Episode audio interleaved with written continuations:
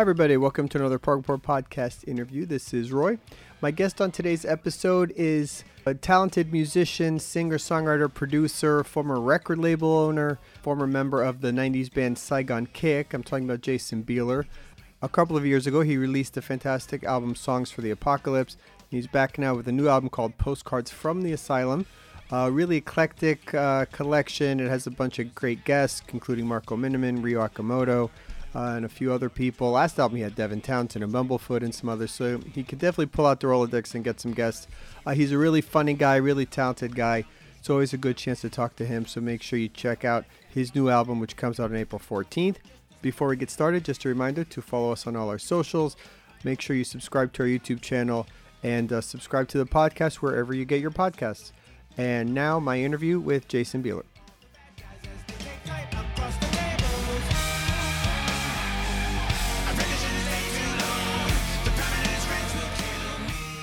Good to see you, man. Uh, have you been? What's what's going on? How's the new record uh, getting received from people? What are you hearing so far?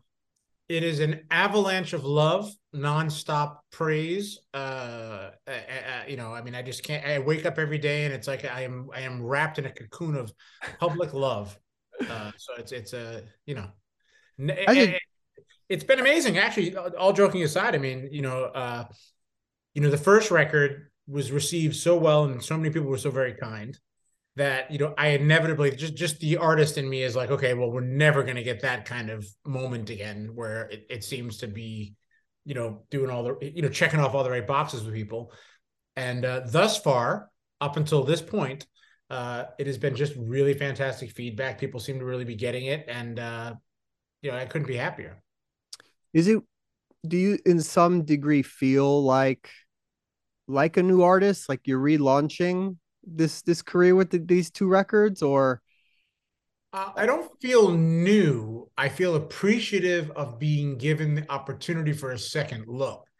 So like like from my perspective you know i've always tried to be creative and always tried to make music and you know all, all that kind of good stuff. But i'm super aware at this time. And i think when i was in my early 20s initially a lot of that stuff kind of passed me by. So yeah getting the attention and having people really respond well to the records probably means more at this point than it did in the past because I was so, you know, horse blinders, just, you know, next, next, next, next kind of mindset. So, um, yeah, I mean, but it's, it's, it, uh, like I said, we've discussed it before. I mean, I, most artists uh, don't get the second look or get that kind of rediscovery moment. Saigon Kick wasn't Metallica, in terms of size. So it's not like I couldn't get out. You know, once you're in Metallica, you're in. That's that's what you will always be. But right. you know, um, there's a huge chunk of the the group of people that have discovered these records that really had no idea that that even existed. So that's a really cool place to be. Yeah, I mean, the last album was great. It had it had that it bridged that Saigon Kick sound and allowed you to explore some new territory. And I thought there was there was the typical kind of weird stuff that you like to throw in. It introduced you to the prog audience, which is uh, really how we were able to sort of cover your record and, and bring yeah. it into our world over here. And and then you started playing with prog musicians and you know bringing them uh, onto your records. Uh, you, you've talked about how you've been embraced by the prog community, but um, you talk about that a little bit and how that's sort of been this weird revelation in this second half of your career, I guess it's like a freaky dating app where I don't think either one of us were looking for each other. right. Or, or uh, uh, neither of us made any changes to woo the other. But like maybe we were the last two people at the bar one night, a few cocktails in, and we were like, you know, the prog audience was like, well, that Bieler guy is the only one here. And I was like, well, those prog people, you know, they seem pretty interesting. And we just kind of got together. And um, yeah, I mean, they've been super. I mean, the thing that, that I've learned about the prog community is that it's it's the coolest musical community in the sense that they truly have no rules. Yeah. There isn't like a prog thing. As much as I can put my finger on, I think it's just about pushing the envelope um, and not being cookie cutter. But within that, you can do anything you want. I mean, so you know, from a lyrical standpoint, from a musical standpoint, they seem to be super accepting of anything from Opeth to King Crimson. You know what I mean? And anything in between it. I think it's just about bands or artists that um aren't afraid to kind of just pursue different things musically and and so yeah that that's been an amazing thing i mean to me but i don't feel I mean, and you, I, I'm, I don't know that I have the best perspective on it, but I don't feel like all of a sudden I've made a conscious change as much as I think I've continued on my path, and this is kind of where I wound up. And that community's been kind enough to come at it without maybe pre you know prejudging it. And well, I sort of have a theory about it a little bit. I mean, the the 70s, 80s press and and you know media that was covering it sort of adopted the uh, the that prog is about capes and wizards and dragons and 20 minute keyboard solos. That that's what that's what prog was defined as, and it gave it a bad bad name really. But there was never it wasn't really called prog. There were, and there wasn't prog websites and prog magazines covering what people thought that was until the last 15 20 years really. Right. And in that that world of people that cover it and websites that cover it and stuff we've all realized that not only do we like yes genesis you know king crimson like you said but we like saigon kick and extreme and supertramp and electric right. light orchestra and the beatles. And they're all in this weird world of bands that do whatever they want doesn't have to be 20 minute songs. That's that's right. the m- misconception i think. Are you trying to tell me that my whole concept of wearing a cape this year is really passe? So you got fitted for the cape. They came i did absolutely get fitted for the, it the prog committee came and fitted you for the they, cape. they did commit me they did and and i've been uh, paying my bedazzler overtime. Well nothing wrong with that for sure. No, no, i mean that's next yeah, level it, it, I mean, that's next level prog yeah, but the people are, you know, I think that's the you you you you said it perfectly. I mean, it's just bands that are not fitting in. I mean, I think with any genre, there's a a a, tendency for a lot of bands to kind of go through that hole of the, you know, that that that's been open. So whether it was prog, you had your giants, and then you had a lot of bands that were kind of in that mold, trying to fit through. And with hair metal, you had it. With new metal, you had it. With uh, you know, new wave, every genre has it.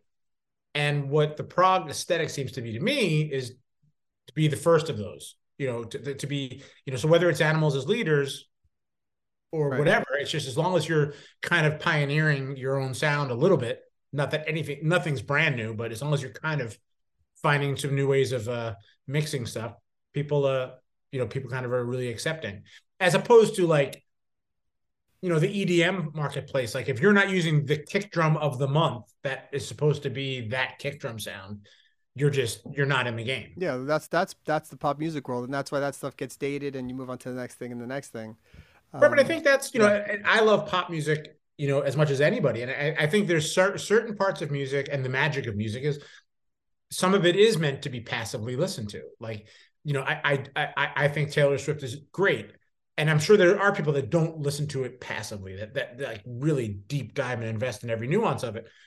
Um, but yeah, I mean, some of the pop music is just meant to be on the treadmill too, or you know, sure, on a boombox while you're playing. You know, but I don't know that you put Pink Floyd's "The Wall" on a boombox and go and play basketball to it. Right.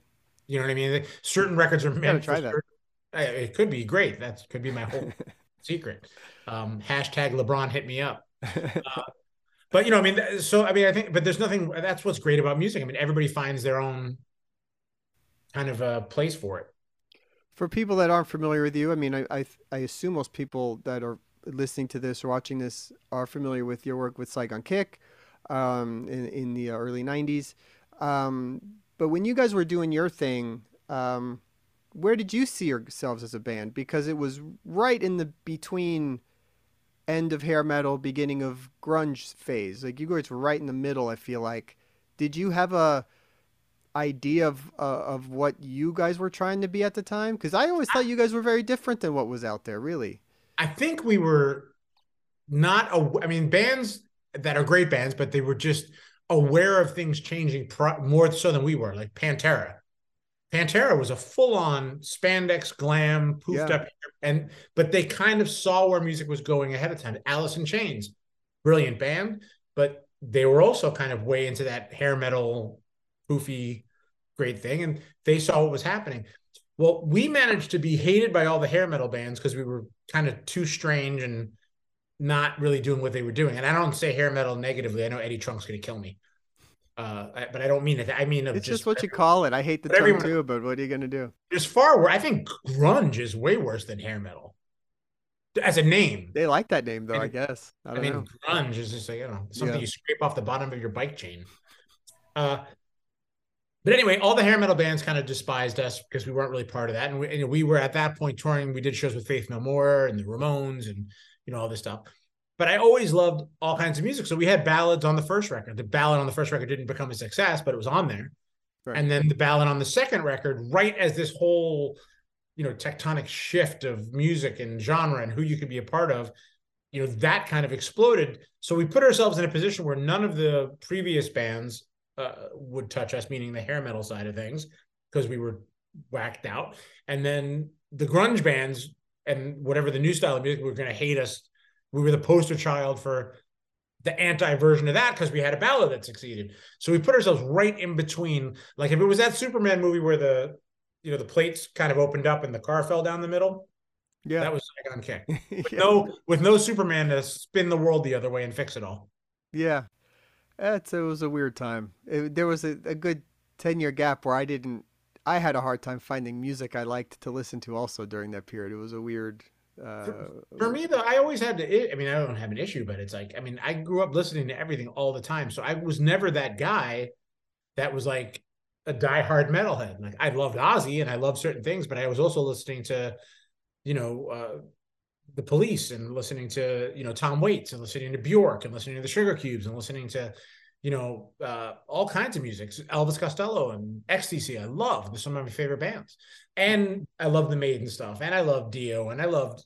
So I was always listening to anything that I liked. I mean, it just, I, you know, and it seems like now the world's come to a place where that's way more like most people's, you know, little custom playlists, if you look at them, are not like as genre specific as they were when we were kids. I mean, you know, when we were not kids, you not sat, uh, you sat at a table like not the kids and, and, and teens gr- that are growing up now. Cer- yeah. Yeah. They don't care what No. is what. No, I don't even know if my kids know that like ACDC's like 70 years old and they just like the tunes. Yeah. The thing that's kind of makes everything so disposable now is that, you know, when we were kids, if I played you a Kiss song or whatever, it would take you like six months to find a magazine, find out who was in the band, you know, get bus fare to go to the mall to buy the record to buy. So it took you like six months to a year before you could even call yourself a fan of Yeah. And now, like back in the day, my daughter, you know, watched the Twilight movies and she heard the Muse song in the Twilight movie and was like, oh, and within like 15 minutes, oh, this guy's got a peanut allergy. He doesn't wear, you know, uh, he doesn't wear canvas, whatever this is. He hates this. And it was just so like in, in 15 minutes, she had ba- basically done what would take us a year and was on to the next thing. You know, like it, it, it, doesn't, it didn't have that kind of investment that Yeah. it took when we were kids, but that doesn't necessarily make it bad. No, I it's good and bad. You know, I miss the old ways too, but then I also like listening to an album at the drop of a hat just as well, you know, uh, discovering something in 2 seconds, you know. Yeah, yeah, So- absolutely. It's it's like that. I want to talk a little bit about the new record, um, which uh, comes out April fourteenth, uh, and then and then you have uh, vinyl for pre-order now on uh, your Bandcamp page, Mhm. um, and uh, exclusive uh, red vinyl. Any of those left? Not many. Like we're down to the last few, so which is pretty cool. Okay, We've- so run run uh, there and get it. Look really cool. Uh, then you have another version of vinyl. It's available for uh, indie stores, I believe. Yep. Um, and uh, I mean, it's 15 tracks. There's a few out there now. Six songs, I think, already have been released. Uh, if, you look up Heathens, which is the current single, you'll get all the tracks there on, on streaming services, and it's all really cool, different stuff, and it's great. Yeah, Heathens was just added to uh, you know Apple Music's Breaking Hard Rock playlist. So, so a bunch Awesome. of really cool stuff's been happening. It's uh, yeah, yeah. No, it's it's cool, man. What are some of your favorites on the record? Because it's uh, it, it's a really diverse collection of stuff. Heathens is is sort of uh, I don't know, almost kind of on the punky, kind of heavier side, and then Sick Riff is a straightforward metal thing. Flying Monkeys is a crazy Frank Zappa prog kind of thing. Mexico's just this epic, soaring, you know, soundtrack kind of ballad thing. I mean, what where do you if you were to put it on, where do you go? What's your what's your favorite on this thing? You know, uh, as you know, uh, because you know you've been unfortunately for you the bouncing board for a lot of this for a long time. Uh, I I can't I, I can't even listen to the record right now. You know, it's gonna take Yeah. it's gonna take me a year or two to figure out like what we did You know, I I mean I'm I'm really thrilled that it's having that response and people are really into it, but it's kind of been to the point now where, you know, I've gone through it so many different times that, you know, I really don't want to hear it. Um, yeah, that's a bummer for every every artist feels that way. I think at some point when they put work on the record for so long and yeah, and you just you know you're waiting for it, you're waiting for it, you're waiting for it to come out, and it, and it winds up being on your playlist while you're doing your you know just you're listening, you're listening, you're listening, and uh, so yeah, I mean it'll take me a little while to really know what stands out to me, like um, or, or what I kind of gravitate back towards, and like I'm already starting to think about the next one. That's just the disorder I have. That's what my well, that's cool. Yeah.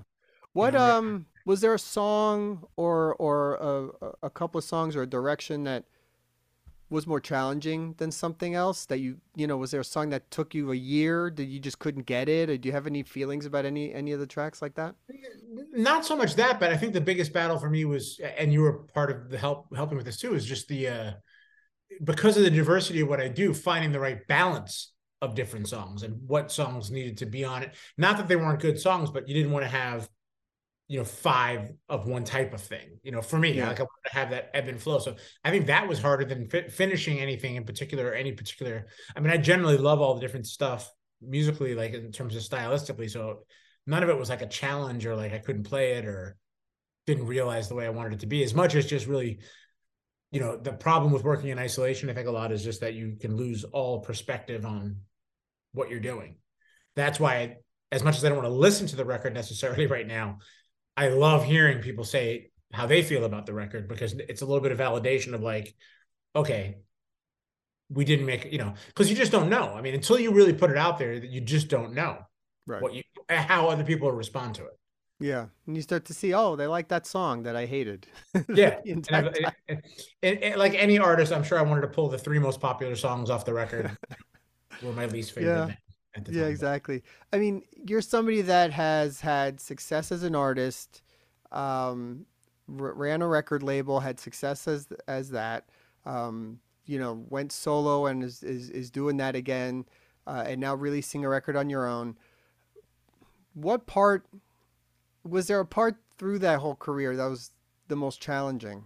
You know, or you know, I mean, was every coming, bit sort of equal, you know, just its own thing? It's, it, it, it's all the same thing generally, but I think from my perspective, realizing for better or worse, I like to do what I like to do, how I want to do it. That's not being bitter. Like I hear so many guys of my my generation, excuse me, like that are like, oh, the music industry. I love the music industry. I love my friends in the music industry. I love the labels I was on. I'm still friends with the vast majority of those people but the process of the way my brain works and then having to sit in a conference room with people and then go like you know if you just wore a hat and did this and then you know we just change this like this and that and it's not even that they're not right because they probably are 100% right. It's just i like a spoiled toddler want to play with my toys the way i want to play with my toys how i want to play with them. And and coming to that realization has been a much better mental health place for me um, than this constant feeling of like, oh, now I got to sit in this meeting where the radio department's going to tell me they want to do this and that, and then if I only made the song thirty seconds shorter, and and again, valid contributions to uh to, to what you know to, to the process, just not hey puppy came in, uh, not um anything I'm interested in doing anymore. You know, I, I just I just don't have time to. I just want to make things the way I want to make them, for better or worse. And uh, that that's right. Um, that's the way I want to do it. Do you think, as an independent artist, it's easier today or harder? You know, the the barriers are easy, you know less, but um, you know, obviously making a living at it is significantly harder, or or is it? I mean, how do you look at it?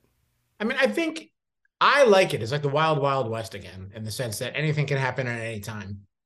Uh, you know, to be a successful artist 20 years ago, you know, you needed to have a major label machinery. You know, the fact that right now some kid can be in, you know, in Guam working on a song, upload it, and next week be an international sensation was not a possibility. And I think that's a cool thing. The negative side is there's 8 trillion songs coming all the time because there's no barrier to entry anymore. You used to have to go to a studio and spend a couple thousand bucks, which means you needed to be in a band with at least two or three guys that had jobs, which was impossible. And then they would pay for that studio, and then you'd have to get that, and then you have to bring it. You know, there was so much, uh, so much, uh, so many fences to get to where you wanted to go that uh, most people just wouldn't do or hop.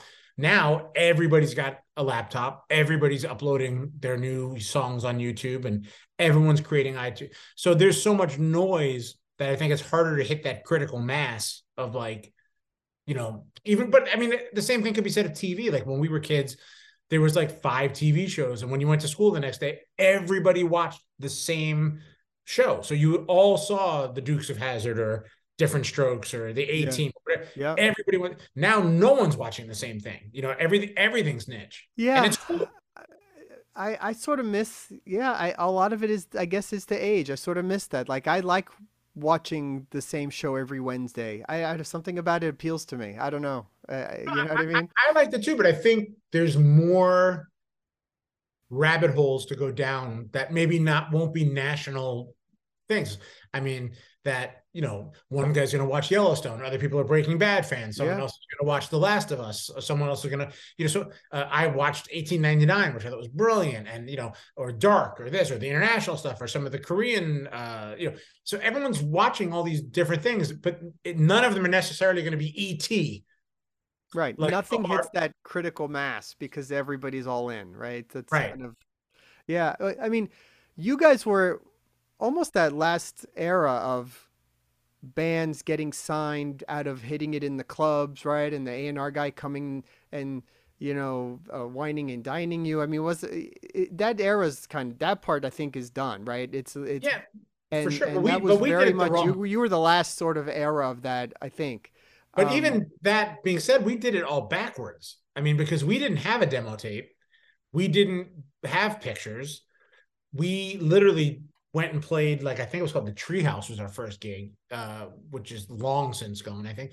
And you know, we played in front of 20 people. Then we came back and there was 50 people. Then it was 100 people. Then we got some gigs at this, you know, summers on the beach, and uh, the the Button South is really where we made our our bones. But uh, it got to the point where just by playing these shows over the course of a year or two years, you know, we were drawing 1,500 people a night to two nights in a row at the Button South.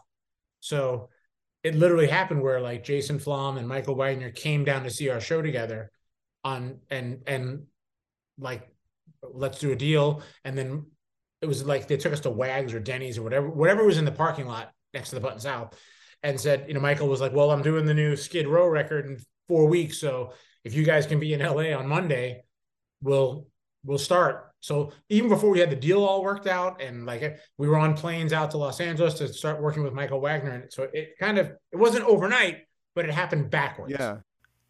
But when you were playing all those gigs, uh, and it's growing and it's growing, can you remember what it what was going on with you guys in your minds at the time? Like, a record label's coming any any day now like we're you know we're gonna get signed any day now. was that sort of the the goal? Was that that you know the the brass ring was almost there kind of thing? I'm sure we i mean we definitely wanted a record but we were you know you know because we're from florida. I mean it, it's such a isolated weird scene. So we were really ignorant as to how probably the right way to do things and how everything worked because when you're in la at that time there's 500 bands that are all rehearsing next to you that are all doing the exact same thing. Yeah. That every singer has the same hairspray bottle and knows how to do their hair. Every guitar player had the seatbelt strap so they could spin their guitar. Everybody's got the songs about the same topics because you're all next to each other. You're all part of that. In Florida, you know, it was like Nuclear Valdez, which had right. nothing to do with us. It was it was it was Miami Sound Machine. It was, you know, obviously legacy stuff. You had the Tom Petty stuff out of Gainesville. You had Molly Hatchet. Uh, then a little bit after us, or as we were starting, you had Marilyn Manson. So there was never this cohesive, like, oh, there's 20 bands like Warrant. Yeah, it wasn't a scene like that. Like, so we didn't know what other bands were necessarily doing or how to go about it. We just made enough noise in our area that we that it, it kind of came to us. Yeah, that's really cool. Um, you also uh, fast forwarding a little bit. So so a couple years ago, you released uh, "Songs for the Apocalypse," and then uh, you briefly joined uh, with uh, Jonathan Mover and Rio Okamoto um, uh, and a couple of other guys. I forget who's in it. Michael apologize. Sadler. right? And um, a thing called Project, where you played a bunch of prog covers for a while with them. That was sort of your you diving headfirst into that that prog scene. What do you remember from learning a bunch of those songs, and and what was good or bad about about the music? I'm not talking about necessarily the, the playing of the band or anything. I'm just curious about your headspace with the music and absorbing it. It was all good. I mean, I have nothing negative about it at all. Um, I mean, Jonathan, who's been a friend of mine forever, who's just as good a drummer as you can find, called me up and he was like, "Hey, would you want to do this prog thing I'm doing?" And I was like, "Well, I got to be honest with you. You know, first of all, I love you, so yes. Second of all, I don't know what you mean by prog, like because I, to me, prog at that point was." you know the yes album uh you know uh, owner of a lonely heart and you know and genesis the hits with phil collins and Right. that was my kind of and other than the fact that i knew like if i was at a cocktail party with guitar players i had to say robert fripp was brilliant or adrian belew's brilliant but i didn't know why i had to say that but it was just Right, like right, right. it's like radiohead is now you have to you can't if anybody says radiohead you have to oh yeah yeah, yeah. Great. and they are brilliant I, mean, I don't mean they're not but i was saying it from a real phony ass point because i just saw him in guitar world so i was like he's got to be great Yeah. uh, and jonathan was like no we're not doing anything that's less every song's like 15 or 20 minutes of like you know like the, and all these different changes and so it was a crash course um so yeah i backed my way into like this prog world where it was like gentle giant and, and obviously the really kind of deep king crimson tracks and the yes tracks that were 15 minutes long and you know siberian Khatru- and all these things that i just were so far off my radar um but i grew to love it i mean in a different way than they did they grew up with that that was their mu- that's their dna music Yeah. you know what I mean? So when them and Sadler would get together, I'd be sitting at the like the dinner table. I'd be like, like, do you guys ever listen to Diary of a Madman? You know, It's you like guys ever another hear, language they're talking. did you ever hear Number of the Beast or anything? You know, and, and they're talking about no, in like seventy one, you know, Wakeman did this thing, and it was like whatever, and like you know, I was like, Yeah. Cool. Uh, anybody like Katy Perry? but musically, it just exploded my brain. Like and it was so it was it was so nutrient dense, um, that um, in my own way, it, it it just it kind of expanded my ability to go like there are no rules, there are no limitations, and I can express myself um, with different time signatures, different melodic melodic structures, different. Uh, you know, it just kind of was a whole new, uh, you know, funny, brand new world. You know, It's like, cool. I can imagine just hearing a lot of that stuff for the first time and that I mean I'm sure you heard a lot of those songs growing up in passing here and there, right? But hearing them like that and really analyzing them, it's got to be like completely different. Yeah, well, Jonathan those guys went for all the deep, deep stuff. So Yeah. really, like he was debating on whether like you know, uh, roundabout was too like eh, Right. it was it was too much of a give. Like why would you play that? You know, right. and they were getting these arguments about you know Pink Floyd's not prog, and like you know all, all- it was so it was just for me like hearing their whole like you know micro analysis of all these songs and and most importantly getting to play with Rio and getting to play with Jonathan and, and Michael and and uh, Matt Dorsey uh, and, and uh, they've changed a bunch now. Um, Mike Keneally's playing with them, you know, who I think the world of Also amazing. Yep. yeah, just ridiculous. Um, but uh, yeah, it was it was just like you know, I, I guess it was my my version of going to Berklee. Yeah. Yeah, I mean, it was just So, like, uh, well, of course, Rio plays on on your new record, um, on a song called "Birds of Prey," which is really beautiful. He plays a great piano part, and uh, and of course Marco Minnemann on Flying Monkeys, which is the perfect drummer for that. Um, how did you get in touch with uh, Marco to do the record? You send him the demo, or or had the song evolve with him? I it? met Marco, Jeff, and I. Uh, Jeff Soto and I were doing a show out in L.A. and Marco came, and uh, I don't know if he knew. Like I was, a, I'm a massive Guthrie. You know, who isn't? You know, as a musician, you Yeah. go. So, uh, so I met him and we hit it off. And you know, you when any, anybody says like, "No, dude, you hit, you know, hit me up, we'll do something." It's always like that's like the LA thing for like, "Don't ever call me," you know. So I was like, "All right, well, I'm gonna, I'm gonna call you," and and sure enough, we we we connected. And uh, I at this song in particular, knowing how brilliant Marco is, and like you know, one of those guys that can sight read the black page by his, you know, just like lunatic in terms of talent. And it was great because it was a perfect track where I could tell him, like, you know, drummers never get told to go nuts. They're always told to, you know, play to the song, play to the. And in this song, I was like, dude, please do full Marco, unbridled, go go berserk, and he did. And it's yeah, it's, it's so awesome. fun to listen to. Like you know, uh, selfishly, even if you don't listen to what anything I'm doing on it, if you're a drummer, uh, the way he reinterprets and reinvents and rebuilds every single structure as it comes by is just over the top great. I mean, there's so many layers to that song. Yeah. All the guitar sounds that are going on on that thing, it's it's it's pretty incredible stuff. It's very cool. Very much a headphones album, I think. Yeah, I mean, I hope so. I mean, we, you know, I obviously worked with Andy Blacksugar again, who I will maintain is probably the greatest undiscovered guitarist. I mean, he's not undiscovered, but he's not as known as he should be. He's so talented. So he's a huge uh, part of the fabric of how these records come out. Uh, but when we start to make these records, I I want the record to be a record that you don't feel like obligated. Like you don't look at it like a giant like Tolstoy novel where you're like, oh, I don't have six months to sit here and listen to this whole thing, you know, from beginning to end. So I wanted to make it digestible any way you want to listen to it.